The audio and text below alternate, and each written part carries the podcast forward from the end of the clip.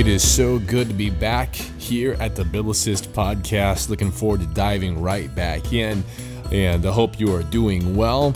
And I know there's a lot of weird things going on uh, in uh, in our country and around the world, uh, but hopefully things can get back to somewhat normal. I don't want to get used to this. I'd rather this not be the the new normal, if you will. But um, that being said, we'll just keep praying that uh, uh, things go well and that uh, we can find uh, what our new normal will look like. But that being said, I am excited about being back here in the Biblicist podcast and about uh, uh, sharing uh, some more of God's Word, letting the Bible define the Bible, checking the source of uh, of our questions, which is uh, the Bible, checking our source. It's very important.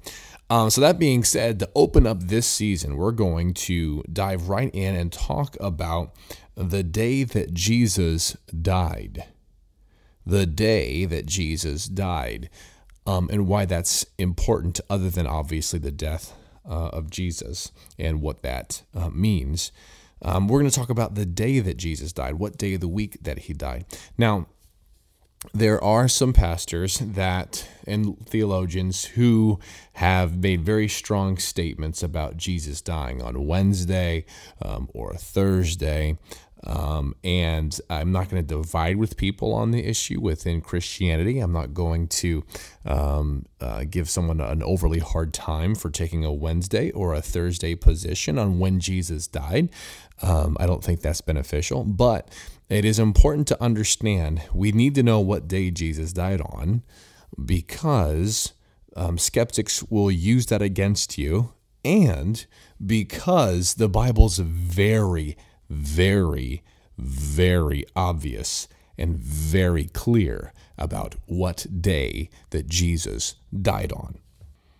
And if you couldn't already tell what day that I'm going to be talking about today, we're going to be talking about Friday, traditionally known as Good Friday, and why the Bible actually says that he died on Friday and why it's important.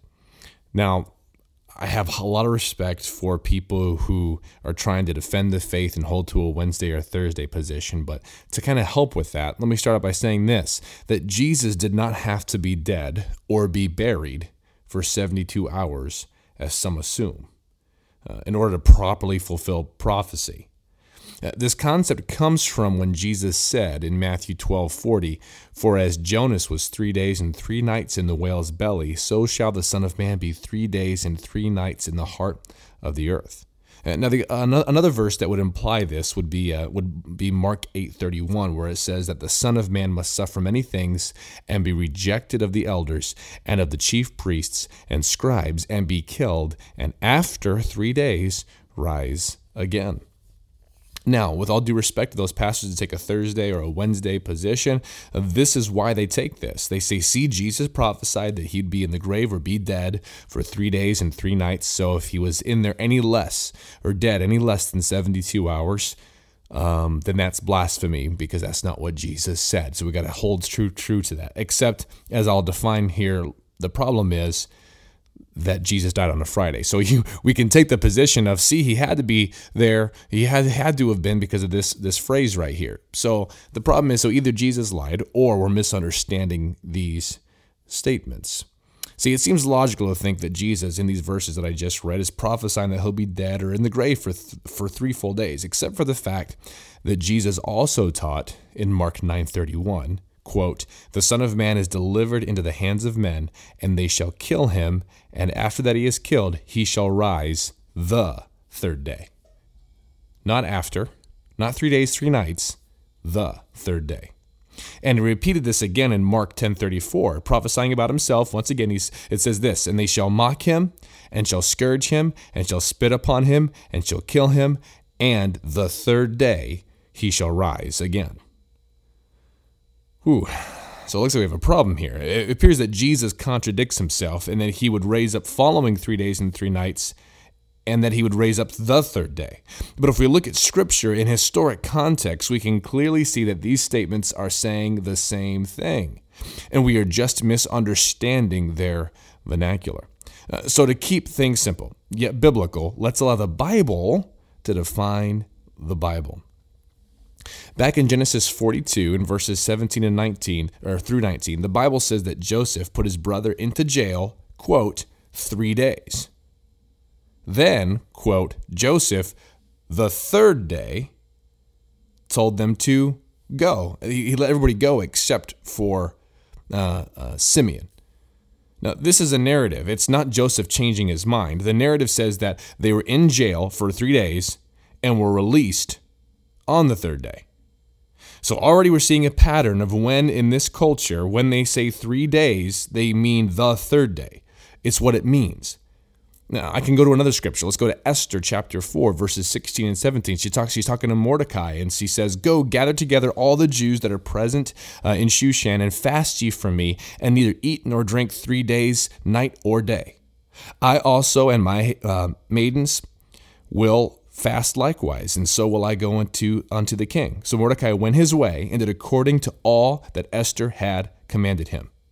Then here is what happens next in Esther chapter 5, verse 1. Now it came to pass on the third day that Esther put on her royal apparel and stood in the inner court of the king's house. So she goes on to say in verse 4 Come this day unto the banquet that I have prepared for him. Clearly, the narrator and Esther understand the fasting for three days and three nights means to fast until the third day. But it's not just about the Old Testament. It's just not looking at that and saying, see this, although that's very important to see in that culture when they talk like that, that, that is what they mean. The New Testament understands this as well in the Gospels. Um, and at Jesus' trial, the witnesses talk about three days and three nights, like this in, in Mark 14 58 when the witnesses there are trying to condemn Jesus, here's what they say We heard him say, I will destroy this temple that is made with hands, and within three days I will build another made without hands. So they understand three days to being within three days. And in Matthew 27 64, the soldiers and Pilate understood the phrase after three days to mean until the third day. That's how they define it in Scripture in Matthew 27 64. Uh, and to top it all off, in 1 Corinthians, Paul taught that Jesus rose again the third day, which has continued to be taught, which is why the Christian tradition of Friday, the Friday death, has been held since the first century, because it actually did. Now, there's another important thing to uh, to point out here. Well, we'll get to that in just a minute. Let me just say this after three days or in three days and three nights. These are phrases that are understood as on the third day or within three days or uh, until the third day because in their vernacular and understanding of time, they not only count a, part of a day as a whole day, they count the day they're currently in. And so the Old Testament, the Gospels define and understand it that way as well as other ancient documents. Uh, Josephus also uh, talked that way um, and uh, continued to talk that way in, in early history there. So Jesus Jesus was crucified on the day of preparation, which is referred to as the day before Sabbath. This is clarified in Mark, Luke, and John. Now, I got to pause here for a second. The word used for preparation, because basically I've heard this argument before that um, you see for the, for the Thursday argument that Friday was a special Sabbath, and that's what they're referring to. Except at that time, and even all the way up until today, the Greek word that's used here for preparation is this is the Greek word for Friday. It's literally what it means. So if you were to read the Gospels in the Greek, what you would read is on Friday, which is the day before the Sabbath. That's what you would read in the Greek. You can look it up. That is what the word preparation in Greek means. Um, now, he's crucified about 9 o'clock in the morning on a Friday, and he died around 3 p.m. Now, on Friday evening, before sunset, Jesus' body was requested so they could bury him quickly in a nearby tomb before the sun would set so they would not violate Sabbath. And like I said, I've heard many people argue that this was a special Friday Sabbath due to the Passover. And you can argue that, but that's not what the Gospels clearly state. And so let's do that right now. We're going to look and see what the Gospels clearly state. So let's work through this backwards. Right after Jesus dies, let's see what happens next and kind of see the time frame here. So we're going to start with the Gospel of John and move backwards through the Gospels here, uh, starting in John uh, 19 in verse 38. And after this, Joseph of Arimathea, being a disciple of Jesus, but secretly, for fear of the Jews, besought Pilate that he might take away the body of Jesus, and Pilate gave him leave. He came therefore and took the body of Jesus. And there came also Nicodemus, which at the first came to Jesus by night, and brought a mixture of myrrh and aloes, but an hundred pound of weight. Then took they the body of Jesus, and wound it in linen clothes with the spices, as the manner of the Jews is to bury. Now in the place where he was crucified there was a garden, and in the garden a new sepulchre, wherein was never man yet laid. There laid they Jesus, therefore, because of the Jews' preparation day, for the sepulchre was nigh at hand. The, first day of the week cometh, Mary Magdalene early, when it was yet dark, under the sepulchre, and seeth the stone taken away from the sepulchre. All right, so that's the first one there in John. Now keep in mind when they say what you see in verses 41 and 42 here, you know, um, he's crucified. There was a garden nearby where he was crucified. There's a garden, a new sepulchre wherein was never a man yet laid. We find out in the other gospels that that is uh, Joseph's uh, tomb. Um, and uh, but they say that it's at it's nigh at hand. It's nearby and they they make a point of that because it's preparation day. They have limited time to prepare the body and to put it in the tomb. That's what's going on here, and so this is very clear. And keep in mind, this word preparation that you're going to see is the Greek word for Friday, and they want to hurry up and get it done before uh, Sabbath comes, and then the first day of the week comes uh, in the very next chapter, right there. Now. Some might say, well, it just isn't filling in the details. Well, I, as we read through these, it gets more and more overwhelmingly clear on how that it reads. Uh, let's look at the end of Luke. Luke 23, starting in verse 50. And behold, there was a man named Joseph, a counselor, and he was a good man and a just. The same had not consented to the counsel and deed of them. He was of Arimathea, a city of the Jews, who also himself waited for the kingdom of God. This man went unto Pilate and begged the body of Jesus. And he took it down and wrapped it in linen and laid it in a sepulchre that was hewn in stone wherein never man before was laid. And that day was the preparation, and the Sabbath drew on. And the women also, which came with him from Galilee, followed after, and beheld the sepulchre, and how his body was laid. And they returned and prepared spices and ointments, and rested the Sabbath day according to the commandment. Now, upon the first day of the week, very early in the morning, they came into the sepulchre, bringing the spices which they had prepared, and certain others with them. And they found the stone rolled away from the sepulchre, and they entered in and found not the body of the Lord Jesus. And so this one's even more clear here in the Gospel of Luke and it says the day of preparation, which means Friday. By the way, I'm just trying not, I'm not trying to rub it in anyone's face here, but like that's what the word is. All right, on the day of preparation, and the Sabbath drew on, and so it was coming. The Sabbath was coming, so they had to hurry up so they could get it. And then, um, and and then they they on the first day of the week, you know, they come uh, again. Now it gets even even more clear as we look at this. We're going to go back to um, to Mark now uh, as uh, as we look at this. And the re- like I said, what's important about this is that the narrative of the Gospels is very clear that Jesus died on the day of preparation and rose on the first day of the week. And so, if Jesus meant he was going to be in the grave for three days and three nights, um, he wasn't, and that makes that statement a lie. But and we just realized though that that statement, three days and three nights, just means within three days um, which would make it correct. So if someone's arguing that he died on Thursday, the problem is that you're having him raise on the fourth day. But he said he was going to raise on the third day. Um, you have, if you try and argue Wednesday, then Jesus is rising again on on the fifth day, and so it just causes all kinds of problems by doing that. But let's look at the end of Mark. Starting in Mark, uh, we're going to look at Mark 15, starting in verse 42. And now, when the even was come, because it was the preparation, that is, the day before the Sabbath, Joseph of Arimathea, an honorable counselor, which also waited for the kingdom of God, came and went in boldly unto Pilate and craved the body of Jesus. That is all one sentence. All right, this is very clear. It's preparation day, it's evening, The sun is getting ready to set, and they have to get this done before the sun sets because it's the day before the Sabbath. The reason he is asking for the body is because the sun is setting, the Sabbath is about to begin. Verse 44 And Pilate marveled if he were already dead, and calling unto him the centurion, he asked him whether he had been any, uh, any while dead. And when he knew it of the centurion, he gave the body to Joseph. And he bought fine linen, and took him down, and wrapped him in the linen, and laid him in a sepulchre sepulchre which is hewn out of a rock, and rolled a stone under the door of the sepulchre. And Mary Magdalene and Mary the mother of Jesus beheld where he was laid. And when the Sabbath was past, Mary Magdalene and Mary the mother of James and Salome had brought sweet spices that they might come and anoint him. And very early in the morning, the first day of the week, they came unto the sepulchre at the rising of the sun.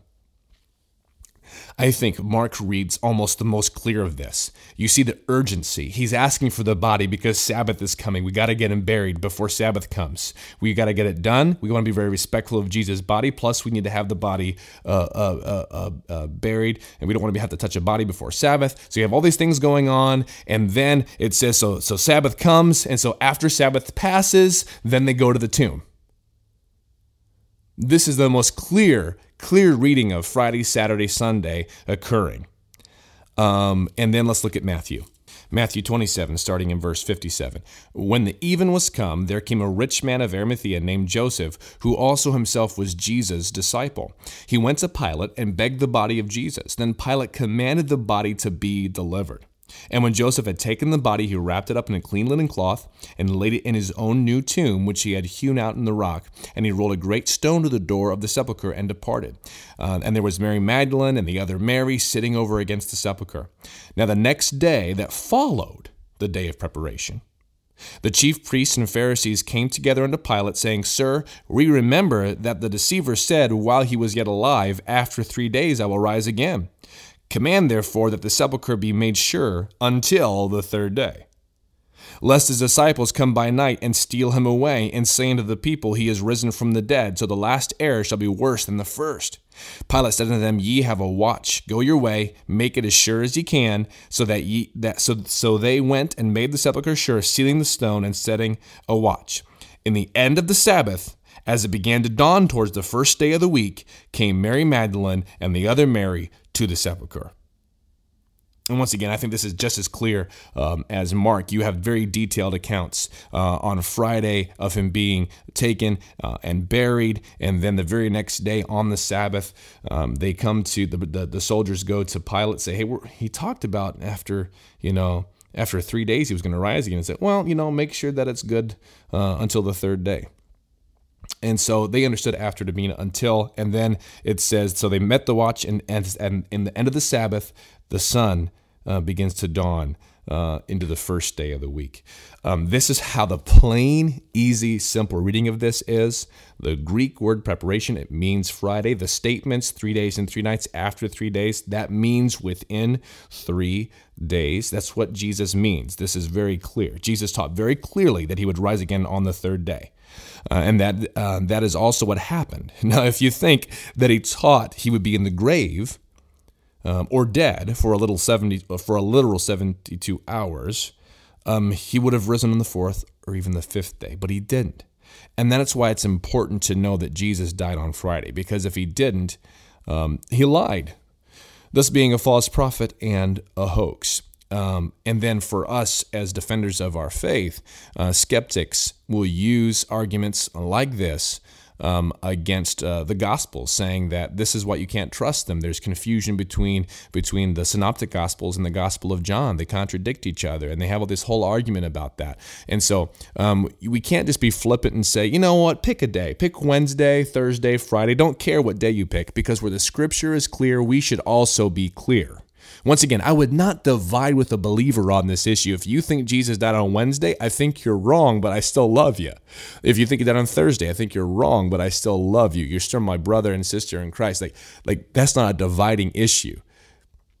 But the scripture says when he died and when he rose again, and it was prophesied about and it was written about in detail. Um, and we can't just be flippant or confused on something that the scripture speaks about so clearly. The Bible is clear, concise, it doesn't contradict, it defines itself. Now, there was a lot of apologetics today in today's episode, and something I want to take this last minute to talk about is when I was going through this, I found something that all of us, no matter where you just fell in and whoever I offended, um, I look at, at Joseph of Arimathea and Nicodemus. And these are secret disciples, and that's not meant as a compliment they chose to um, keep their support of Jesus and following his teachings a secret from everyone. Nobody even knew. And although all the other disciples were hiding, these are the guys that go and take care of Jesus' body after he's dead. And what is really amazing about this to me is how ashamed they must have been that it took him dying to risk their secret coming out. They had to be ashamed that they didn't follow him in his life, but they helped him in his death. They must be thinking that they lost the opportunity. This was the Messiah, and Maybe things would have been different if we were following. Maybe things would have been different if we'd have been supportive of him. Maybe things would have been. And so this had to be a very sorrowful, traumatic thing to realize they had missed their opportunity. They must have felt ashamed that they hadn't been honest and open about following Jesus. And I think, how does that apply to me? And how does that apply to us? We have limited time, limited resources. We could be gone tomorrow.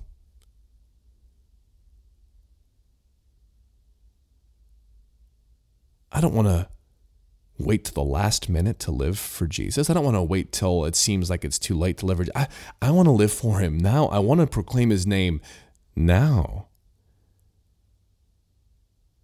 What are we ashamed of? I pray that no one remembers me as the secret disciple of Jesus.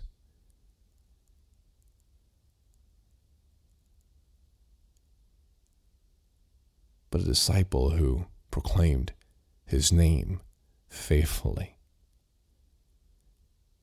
proclaimed the death, burial, and resurrection of Jesus, and the free gift of salvation to all who will believe. Remember, read the Bible, live the Bible.